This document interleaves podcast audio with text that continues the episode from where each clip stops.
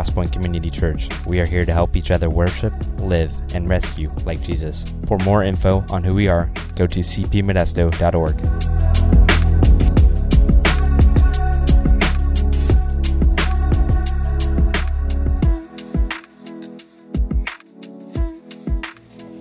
It's been a couple weeks, but um, we actually started a new series in the book of James a couple weeks ago. And um, then the week after we started that, we had baptism celebration Sunday, which was awesome. And then last week, we actually uh, had a few of us up here kind of sharing, and uh, which, I, which I thought was just really significant. And um, hopefully you haven't just moved on from the conversation last week and hopefully there are some things that you have decided to follow through with and uh, maybe incorporate as you look at intimacy with jesus and what that looks like i uh, was super encouraged this morning talking to somebody who mentioned that there's a group of uh, students who have decided to begin a regular rhythm of fasting um, weekly, which is really, really awesome. And uh, super excited about that. And I mean, if, you know, like growing boys can do that, um, who need like 7 billion calories to grow, um, I think we can probably do that as well. Um, but but uh, anyway, um, this morning we're going to jump back into James, and uh, we're going to jump into James chapter 2. And uh, we are skipping part of the first chapter because we're going to actually come back to that um, because, uh, and come back to that at the end of our series. Um, so don't worry, we're not, we're not intentionally skipping something we don't want to we don't want to walk through. Um, you know what's interesting? We tend to have a, an idea about ourselves that we are really good judges of character.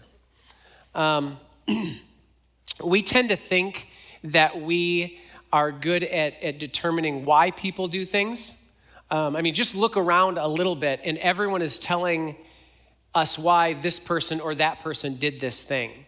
Um, we are pretty limited, though, as to how we can come to those conclusions. We, have, we, we, tend to, we tend to make those judgments and determinations based off of our senses and our experience.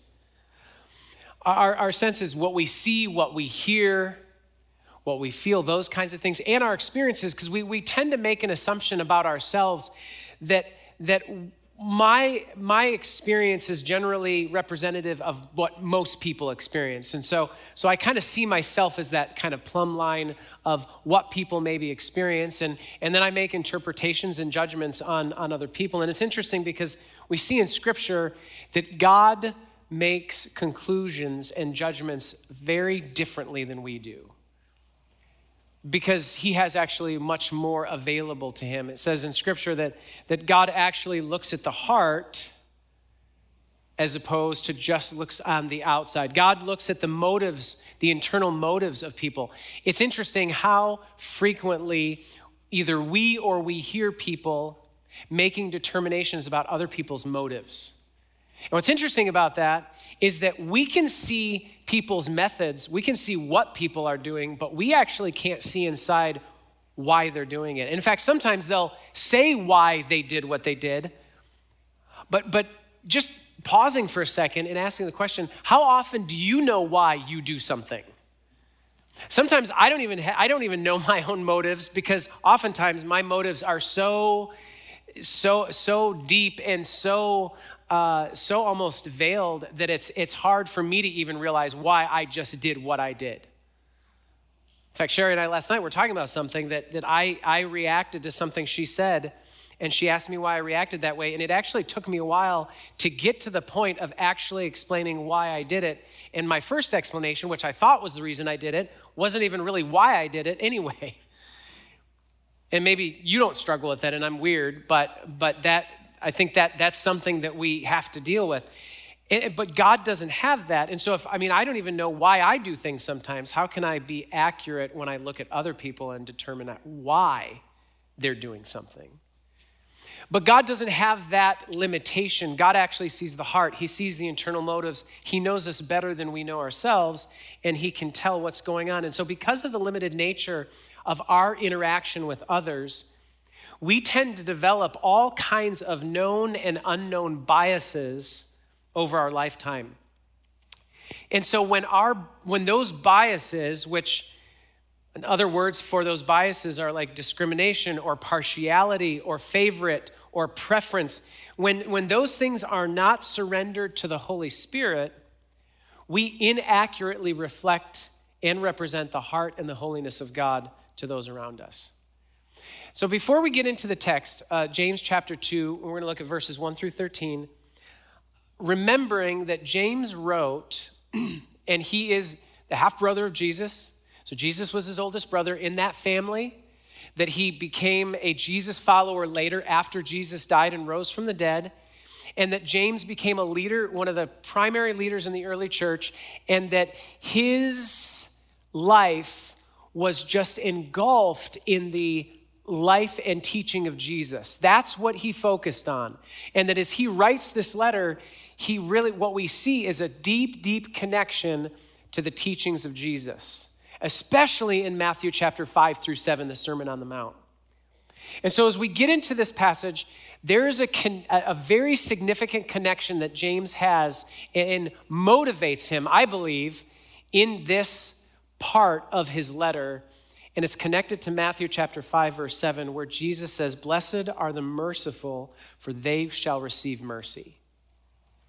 Kind of remember that statement that Jesus makes as we walk through this passage. Remember the idea that Jesus says, Blessed are the merciful, for they will receive mercy. So, so James chapter 2, verse 1. We start here. It says, He says, My brothers, show no partiality as you hold the faith in our Lord Jesus Christ, the Lord of glory.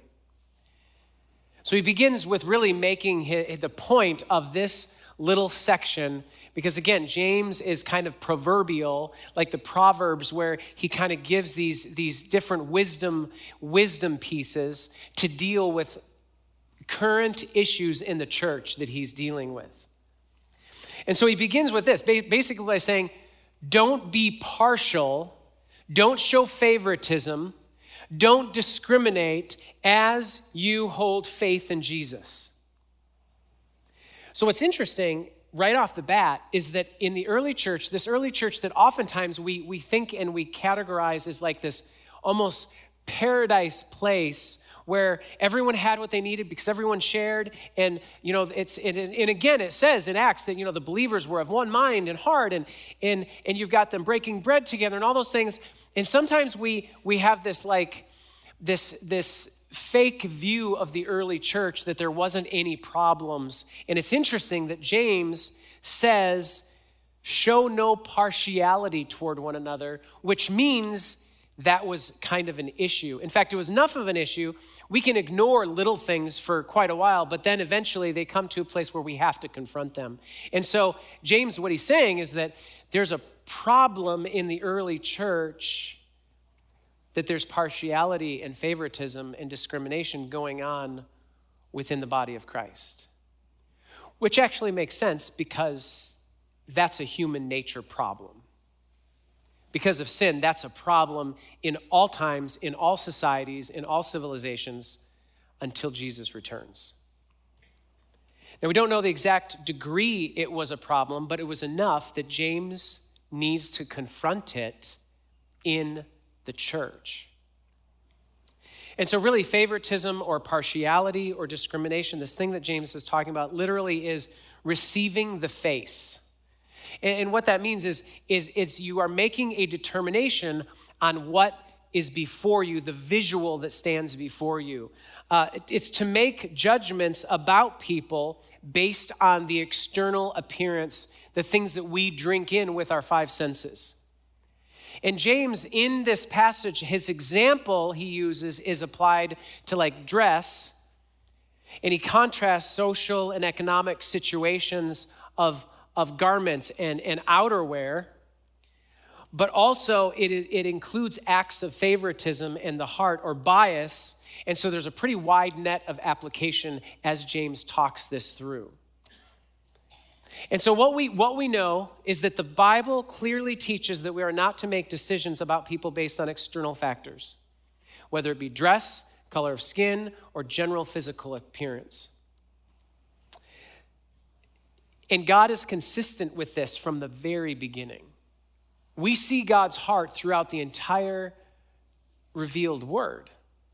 In Deuteronomy 10, when God is giving the Israelites the law, listen to what he says in Deuteronomy 10, starting in verse 17. He says, He introduces himself, and this is quite the introduction. It says, For the Lord your God is God of gods and Lord of lords, the great, the mighty, and the awesome God who is not partial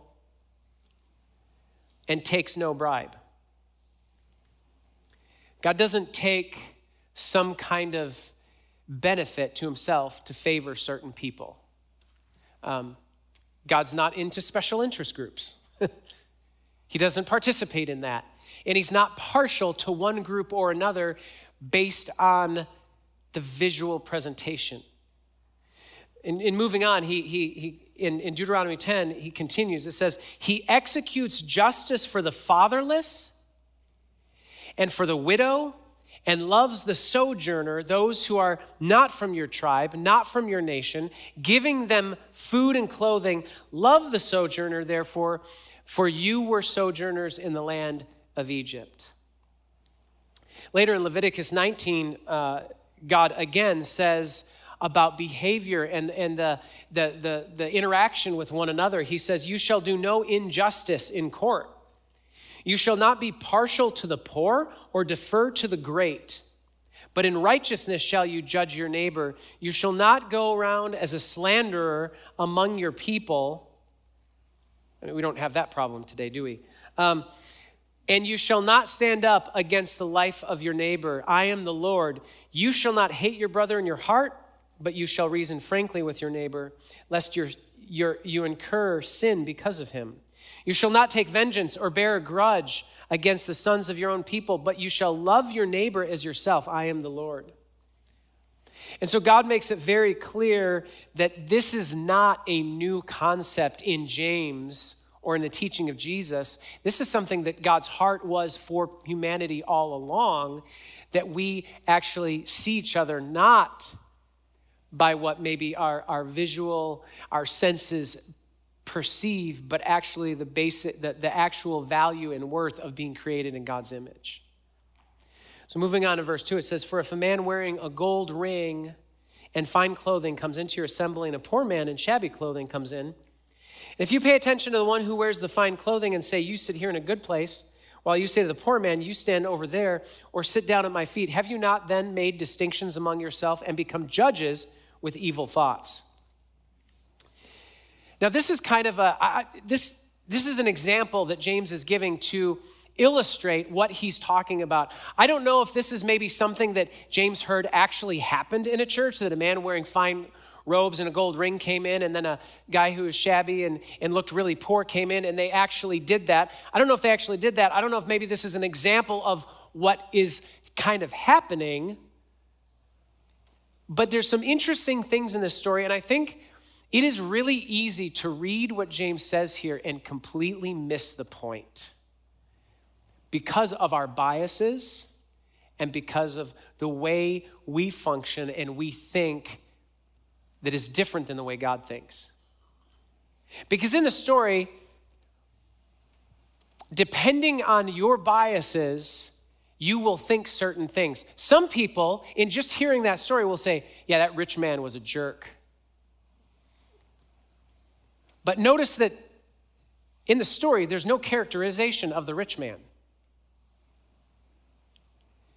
And some of us might think, yeah, the, the poor man was just, you know, humble and nice and all that. And the rich man, you know, he walks in with his gold ring and all that. But again, there's no characterization. In, in fact, the story that he tells says nothing about the goodness or badness of the rich or the poor man. The issue are the people who are who are leading that particular gathering and how they are seeing those two people, not what those two people are. This isn't a commentary on rich, bad, poor, good, or poor, good, or, or poor, bad, rich, good. This actually is talking about whether or not our hearts and our values are in line with God's values. That's actually what this is about. So, so it says that they, these, two, these two individuals come into a gathering which, which it's, it's probably some kind of church service. And so these two men come in, and they're greeted at the door. And one of them, because of the hearts and minds of those who are at the church or at that gathering, they treat the man that they visually perceive as more valuable and maybe even more valuable to them in a certain way with honor. And they treat the other individual as almost throwaway.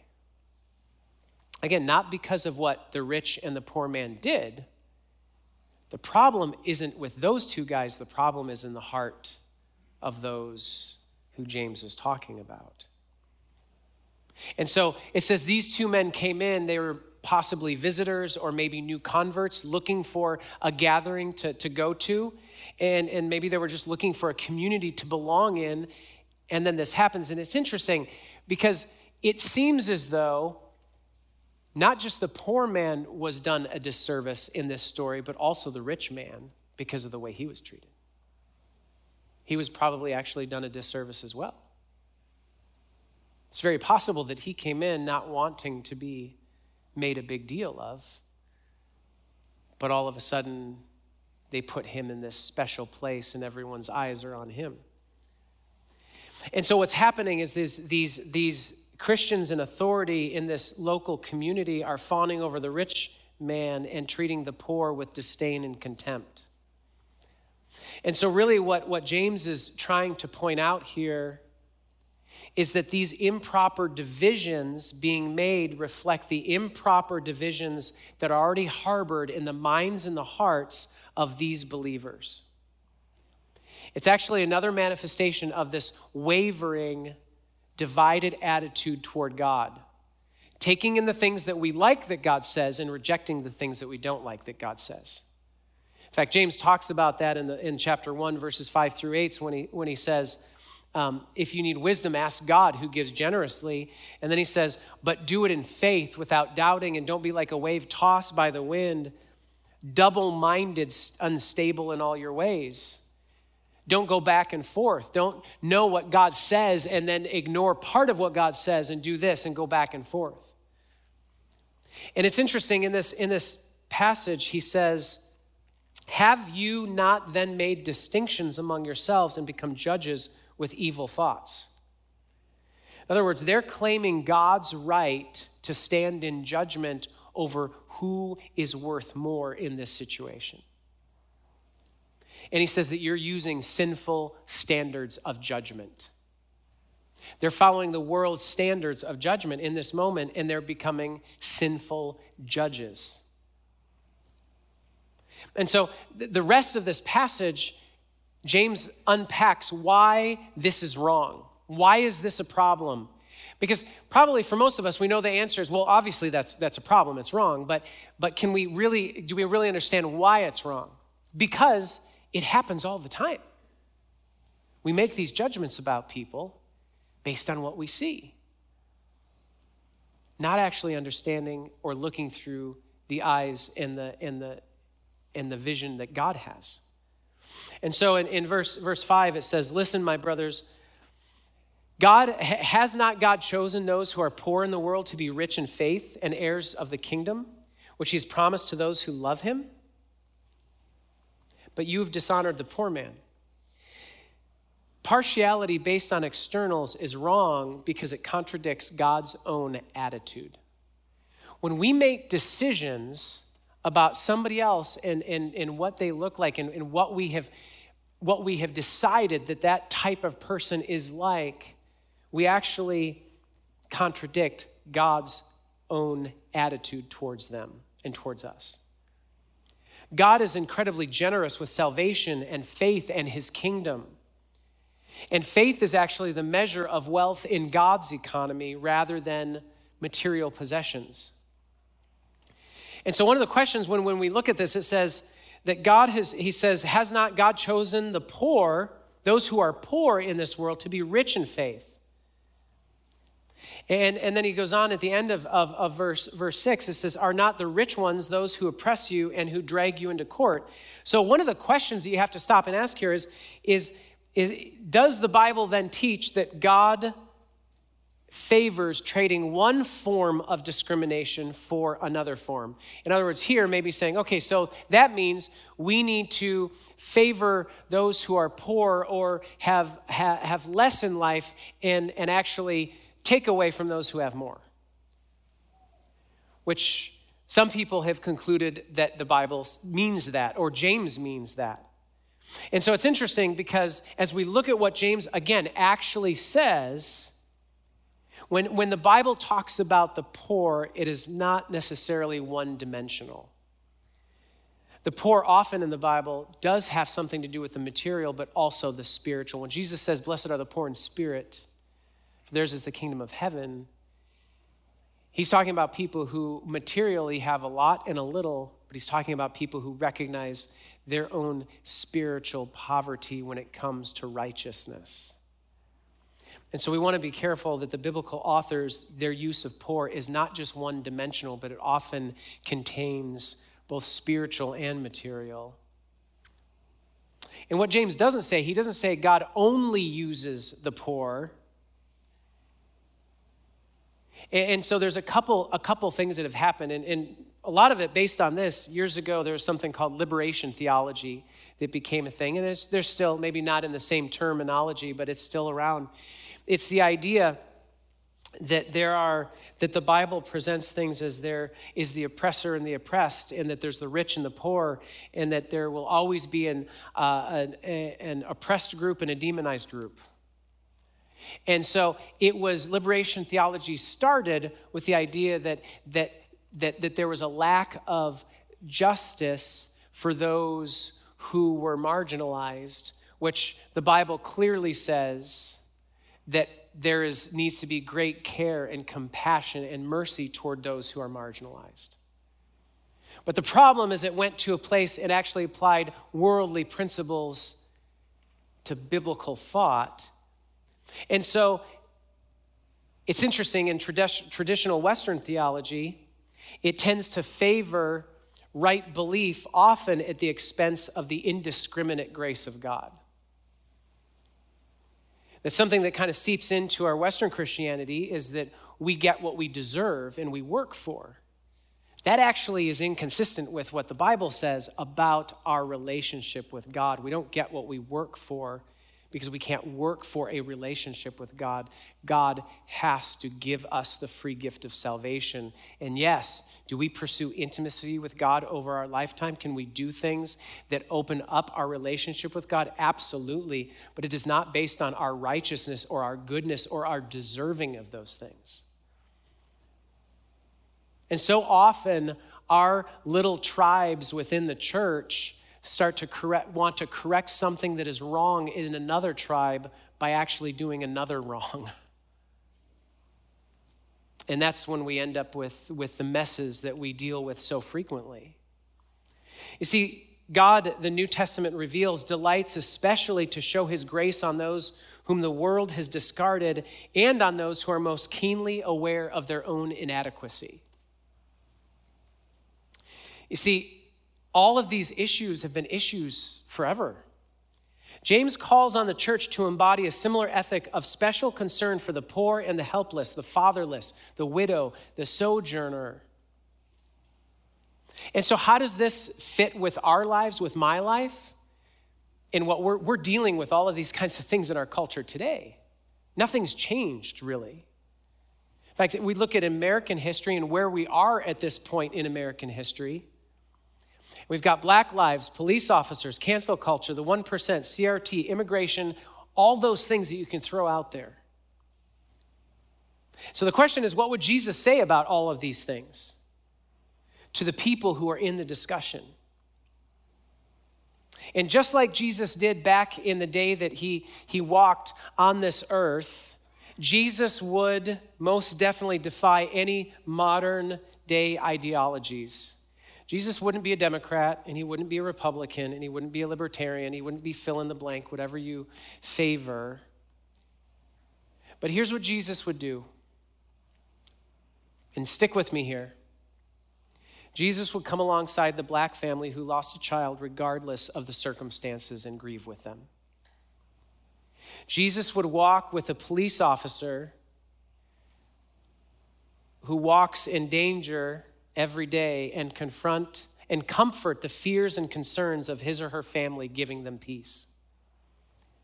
Jesus would walk with the alien from Honduras to the border, caring for their needs, both physical and spiritual.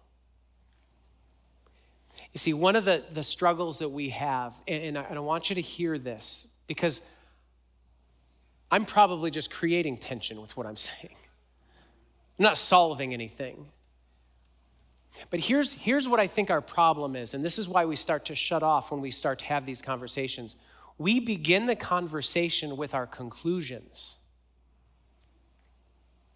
We begin the conversations with our conclusions, with our policy, rather than beginning them at a place of mercy and how Jesus sees other people. I think I have this story mostly right. But the students who went on the Honduras trip, when they were down in Honduras, the, one of the guys who they were working with challenged them a bit. And he said this He said, The people that you are ministering to here in Honduras, they are headed north.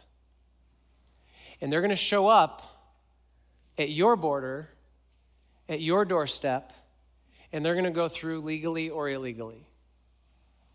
He said, What you have an opportunity today to influence, the opportunity you have today is whether or not they show up at your doorstep as Jesus followers or still slaves to sin. Does that change our perception at all? Like we start with mercy and compassion and seeing people the way Jesus sees them and you know what? We'll get, we'll get to a conclusion and we'll get to a policy. I mean, but Jesus starts the conversation not at the conclusion.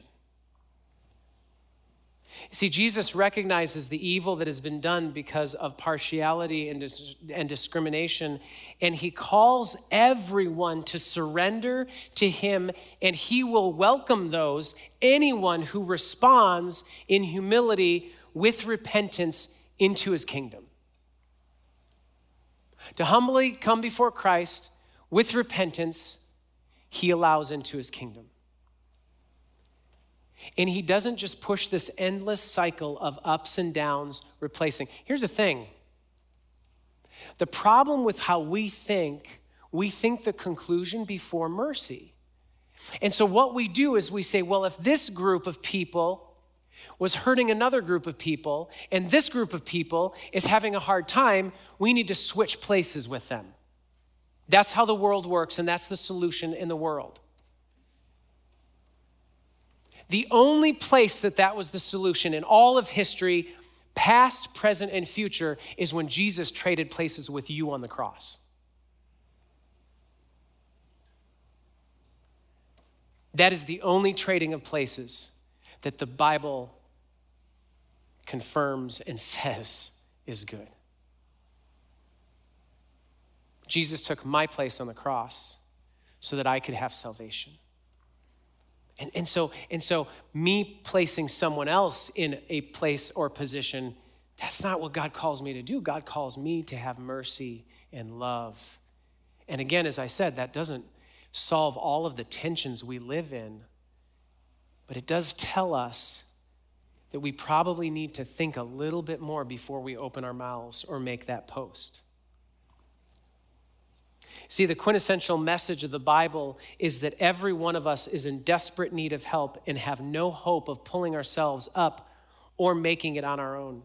Because if that were the case, then Jesus' death was pointless and foolish. And I think the hard thing for some of us, if you're in my same maybe situation, I was born into a family. My parents were Christians, went to church. I can't remember a time that I didn't know about Jesus. And so when I think of myself in reference to maybe other people who didn't have that opportunity, it's hard for me to be thankful for what I was saved out of. But the reality is that I was as much an enemy of God and rebellious toward Him as anyone else in the entire world. So often, those who are redeemed by God's mercy and grace through Jesus Christ, so often they forget where they came from. And that makes it really easy for us to just make conclusions about others. So we have to be careful. Favoritism on externals is foolish. That's the next thing that James says. In verse 6 and 7, he says, But you've dishonored the poor man. Are not the rich the ones who oppress you and the ones who drag you into court? Are they not the ones who blaspheme the honorable name by which you were called? See, there was something going on in the, in the culture of that day where the wealthy in Rome and the Roman Empire were using their power and influence to secure favorable verdicts against the poor. Practices that are normal in every age, aren't they? There's no civilization that that doesn't happen in. And, and so it's nothing new, it's, it's just old. It's the same thing because of sin and because of selfishness and because of jealousy. And so that happens. And so James gives this example. He says, Look, favoritism on externals is foolish because it doesn't actually benefit you. It doesn't make any sense because everyone is out for their own benefit.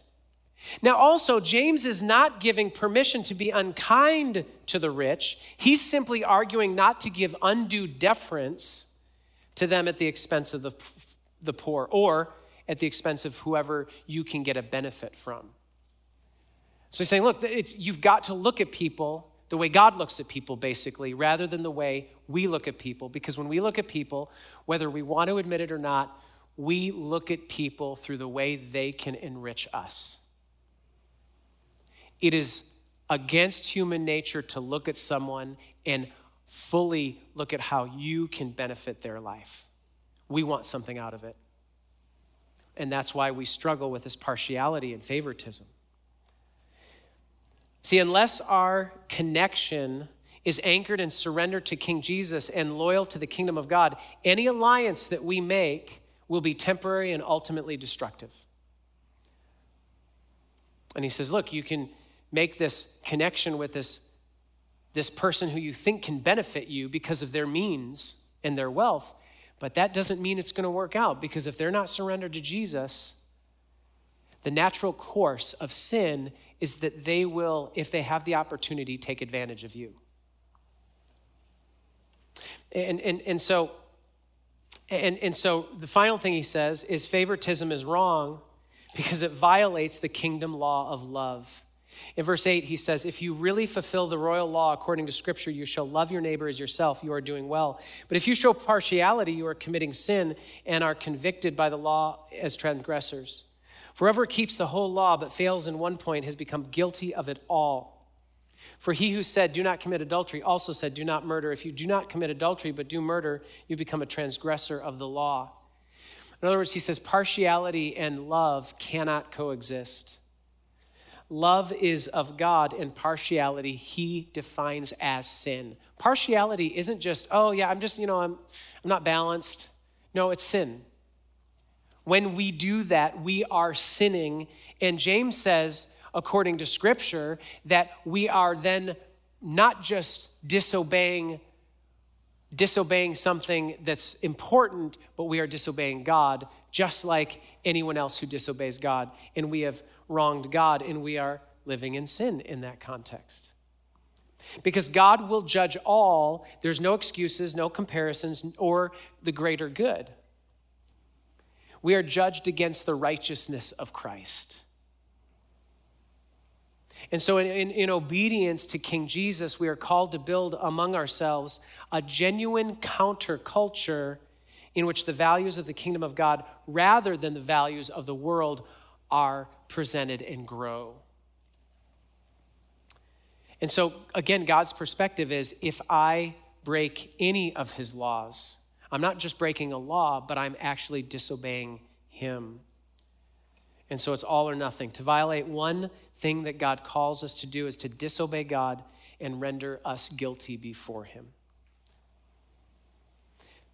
And so James talks about all of this stuff about partiality, and then he finishes with this. And this is where I want, I want to come back to because of, of what, what Matthew 5 7 says. Blessed are the merciful, for they will, shall receive mercy. Look at what verse 12 says. So speak and, and so act as those who are to be judged under the law of liberty, for judgment without for judgment is without mercy to the one who has shown no mercy. Mercy triumphs over judgment. So he says this he says, constantly be speaking, constantly be acting in a way that you recognize that Jesus will judge the things that you say and the things that you do. The world won't judge you, Jesus will, no matter who you are. And he will judge you against his own righteousness. And so the royal law, the, the, Old Testament law, and the law of liberty, the, the law of freedom in Christ, they are both the same thing in that the sum total, they are the sum total demands that God, through Jesus, imposes on those who follow him. So he says, regulate your conduct with an eye on the judgment to come and knowing that if we have Christ in our life, the Holy Spirit, that, that we then are, are graciously accepted by God, but that gracious acceptance does not end our obligation to obey Him.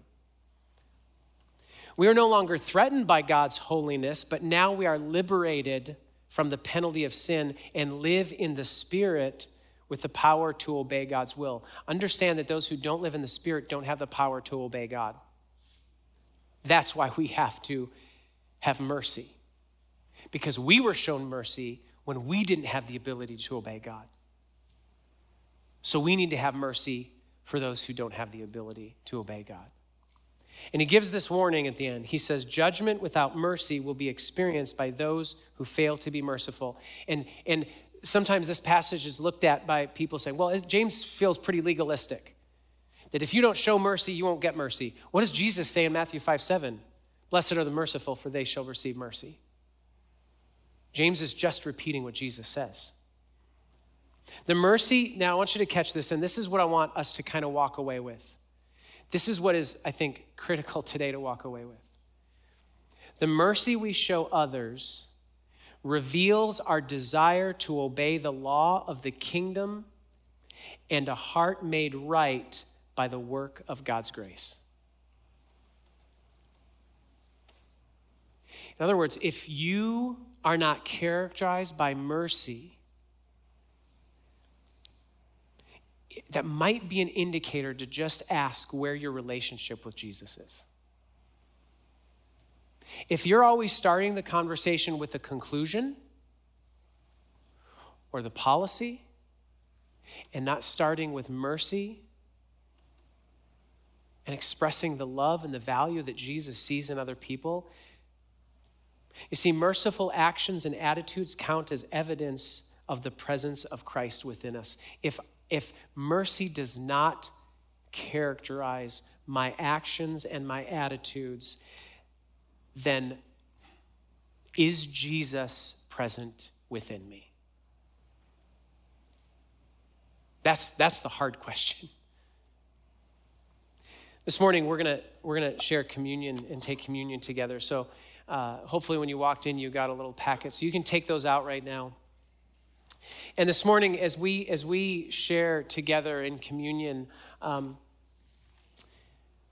my hope and prayer is, that, that, that as we do this, we recognize that the only reason we can do this and remember the, the, the the body and the blood of Jesus Christ in a way that it gives us encouragement and peace is because of the mercy that Jesus showed us while we were yet sinners and died for us on the cross. That is the only reason we can even participate in this together. Because of the mercy that Jesus showed us and the mercy that Jesus calls us to show others. And, and, so, and, and so Jesus takes when he was with his disciples and they're eating this meal and having a great time together and he, and he takes the bread and he breaks it and he said this is my body broken for you. That, that jesus allowed his body to be destroyed in my place in your place. So he said take and eat. So go ahead and take and eat bread. And then Jesus took the cup and he said, This, this is my blood that was shed for you. The blood that covers your sin, my sin.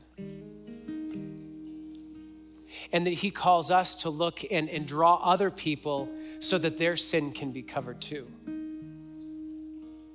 And he said, when you, when you do this together, remember that I did this for you. That I didn't hold on to my rights, that I didn't claim my rights as God, but I laid my life down and I shed my blood so that you can have forgiveness of sin. So take the cup and drink the cup together.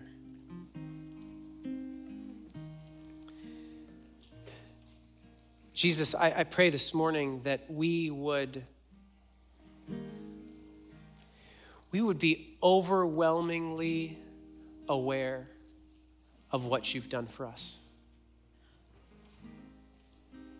God, I don't know how to solve all of the tensions and problems that are going on in the world today. But God, I do know that you call us to begin every conversation, to begin every interaction with mercy. God, we didn't deserve your mercy, but you started the conversation with mercy anyway. God, I pray that we would stop holding so tightly to our conclusions and our statements and our explanations and we would begin with mercy. God, that you would help us not only remember what you did for us, but also that we would remember where we've come from.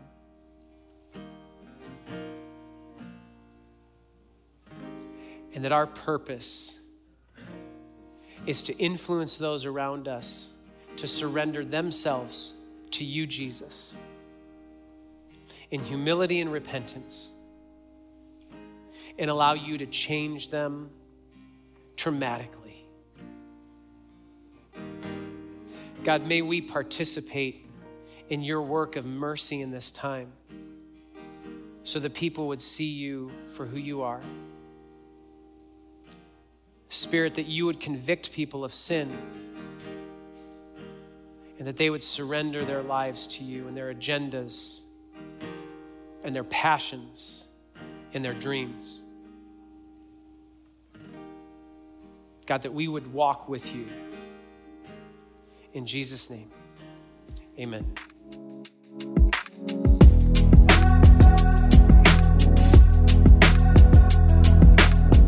Thanks so much for listening. We hope you feel inspired and moved by what God is doing here at Crosspoint.